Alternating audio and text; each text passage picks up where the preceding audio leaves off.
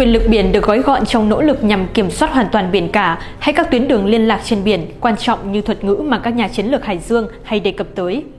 Xuyên suốt lịch sử thì đó là những cố gắng nhằm kiểm soát các dòng chảy thương mại hàng hải, qua đó tạo ra của cải và thịnh vượng. Các cường quốc xây dựng lực lượng hải quân cũng nhằm phục vụ mục đích này.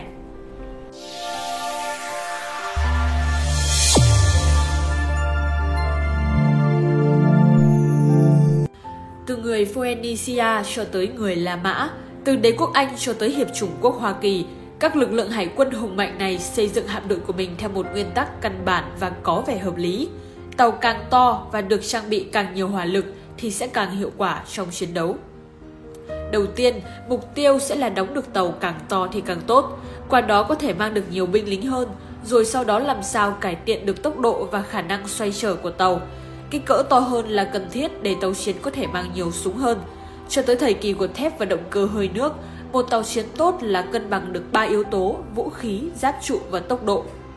Trong thời đại của hàng không mẫu hạm, súng ống được thay thế bằng khả năng tấn công đối thủ thông qua các căn cứ không quân nổi trên mặt biển. Lịch sử tàu sân bay cũng cho thấy chúng càng ngày càng to hơn, mang được ngày càng nhiều máy bay hơn. Có thể thấy, bất kể là loại tàu chiến nào, mục tiêu cũng là làm sao để chúng càng ngày càng to hơn. Xuyên suốt lịch sử hải quân, kích cỡ là tiêu chí quan trọng cho sức mạnh. Tuy nhiên, kể từ thế kỷ 19, sự tiến bộ của công nghệ quân sự cho phép các lực lượng hải quân nhỏ hơn có khả năng áp dụng các chiến thuật bất đối xứng để chống đỡ các lực lượng hải quân lấy lượng và kích cỡ làm trung tâm. Các loại tàu phóng lôi và tàu ngầm phát triển vào cuối thế kỷ 19 cho thấy rõ rằng các loại tàu nhỏ hơn có thể gây hư hại đáng kể cho tàu chiến cỡ lớn Hãy xem các tàu ngầm của Đức đã khiến cho nước Anh phải khốn đốn như thế nào trong Thế chiến thứ nhất. Ngày nay, các lực lượng hải quân như Mỹ hay Anh đã không còn phải lùng sùng khắp các đại dương để tìm kiếm đối thủ. Mỹ đã trở thành lực lượng hải quân hùng mạnh nhất thế giới. Các trận chiến vô tiền khoáng hậu trên biển như trong thời kỳ Thế chiến thứ hai này đã không còn.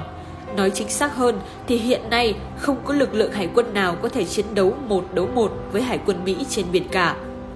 Do đó, các lực lượng hải quân lớn hiện nay tập trung vào các hoạt động ở gần bờ hơn, phục vụ cho các nhiệm vụ đổ bộ và viễn dương tại các khu vực bờ biển khác nhau, tức là nhiệm vụ gần bờ.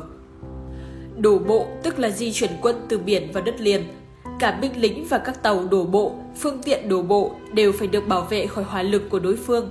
Một số tàu chiến trong đội hình hạm đội sẽ phải hoạt động gần bờ để lãnh nhiệm vụ phòng không chiến thuật cấp khu vực – các tàu chiến lớn hơn làm nhiệm vụ hỗ trợ hỏa lực và phòng không cấp chiến dịch. Các máy bay xuất phát từ tàu sân bay thông thường sẽ đảm nhiệm vai trò phòng không và hỗ trợ trên không. Và để chiến thuật này trở nên hiệu quả hơn, các tàu sân bay sẽ phải hoạt động gần bờ biển để giảm thời gian di chuyển của máy bay, qua đó tiết kiệm nhiên liệu cho nhiệm vụ.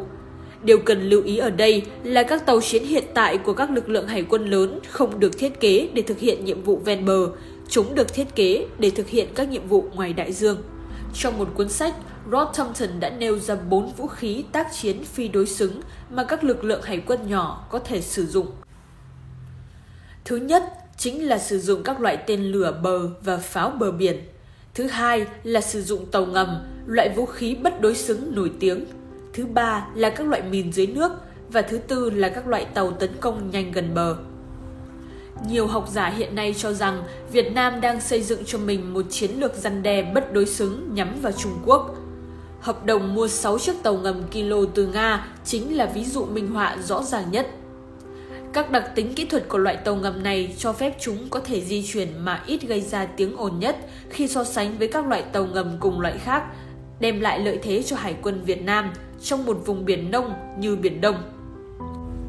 Hơn thế nữa, các tàu ngầm Kilo của Việt Nam có khả năng tấn công mạnh mẽ với ngư lôi hay tên lửa đối đất Club S, một đặc trưng mà các tàu Kilo của Trung Quốc không hề có. Club S có khả năng tấn công mục tiêu trên mặt đất ở khoảng cách 275 km, phóng từ độ sâu khoảng 35 đến 40 m với tốc độ 240 m trên giây. Độ chính xác cao, Tốc độ lớn cùng với khả năng được phóng tại bất cứ địa điểm nào trên Biển Đông khiến cho các căn cứ của Trung Quốc trên Hoàng Sa hay Trường Sa và cả căn cứ hải quân trên đảo Hải Nam trở thành các mục tiêu khả dĩ.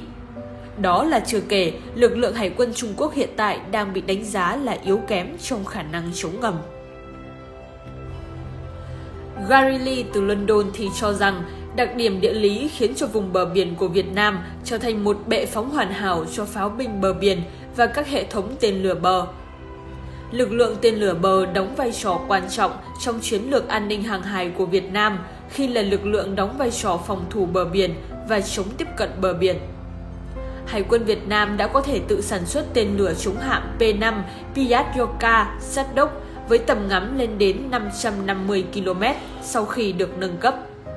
Trước đây, Việt Nam là quốc gia duy nhất được Liên Xô chuyển giao loại tên lửa này. Bước hiện đại hóa quan trọng nhất của lực lượng tên lửa bờ là việc đưa vào hoạt động hai hệ thống phòng thủ bờ biển K300P Passion P với tầm ngắm 300 km, có thể bảo vệ một vùng bờ biển rộng 600 km. Bên cạnh đó, Hải quân Việt Nam cũng được trang bị loại radar CVK-100 được thiết kế cho nhiệm vụ giám sát bờ biển của tập đoàn Thales có khả năng vượt giới hạn đường chân trời. Một trong những thành tố khác của chiến lược bất đối xứng chính là các lớp tàu Monia mà Việt Nam đang sở hữu. Hiện đang có trong biên chế chính thức là 10 chiếc, gồm 6 chiếc Monia và 4 chiếc lớp Tarantul, một biến thể cũ hơn. Monia có tốc độ cao, trang bị mạnh, thích hợp với chiến thuật bầy sói kiểu hit and run, tấn công nhanh, bất ngờ từ nhiều hướng khiến đối thủ không kịp trở tay. Chiến thuật này rất hữu dụng với lực lượng hải quân của quốc gia có bờ biển dài, nhiều đảo và cửa sông dễ ẩn nấp, thuận lợi cho việc phục kích ra đòn bất ngờ. Vũ khí trang bị chính của các lớp tàu Monia là 16 tên lửa chống tàu KH-35 Uran E với tầm ngắm 130 km mà Việt Nam đã ở nội địa hóa thành công với mã hiệu trong nước là KCT-15. Hiện tại, theo như các Thayer, chiến thuật bất đối xứng của Việt Nam nhắm vào Trung Quốc là để ngăn chặn không cho Bắc Kinh triển khai các tàu chiến của mình trong trường hợp có xung đột cường độ thấp xảy ra. Ở đây có nghĩa là việc triển khai tàu chiến để bảo vệ các tàu bán vũ trang, bao vây các đảo của Việt Nam.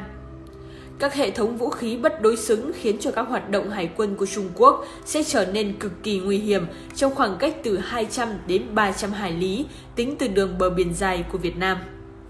Quý vị và các bạn đang theo dõi trên kênh Từ điển lịch sử. Nếu thấy số này hay, đừng quên bấm like, share để lan tỏa thông tin ý nghĩa này và nhớ ấn subscribe trên kênh Từ điển lịch sử để nhận thêm nhiều thông tin lịch sử bổ ích. Còn bây giờ, xin chào và hẹn gặp lại!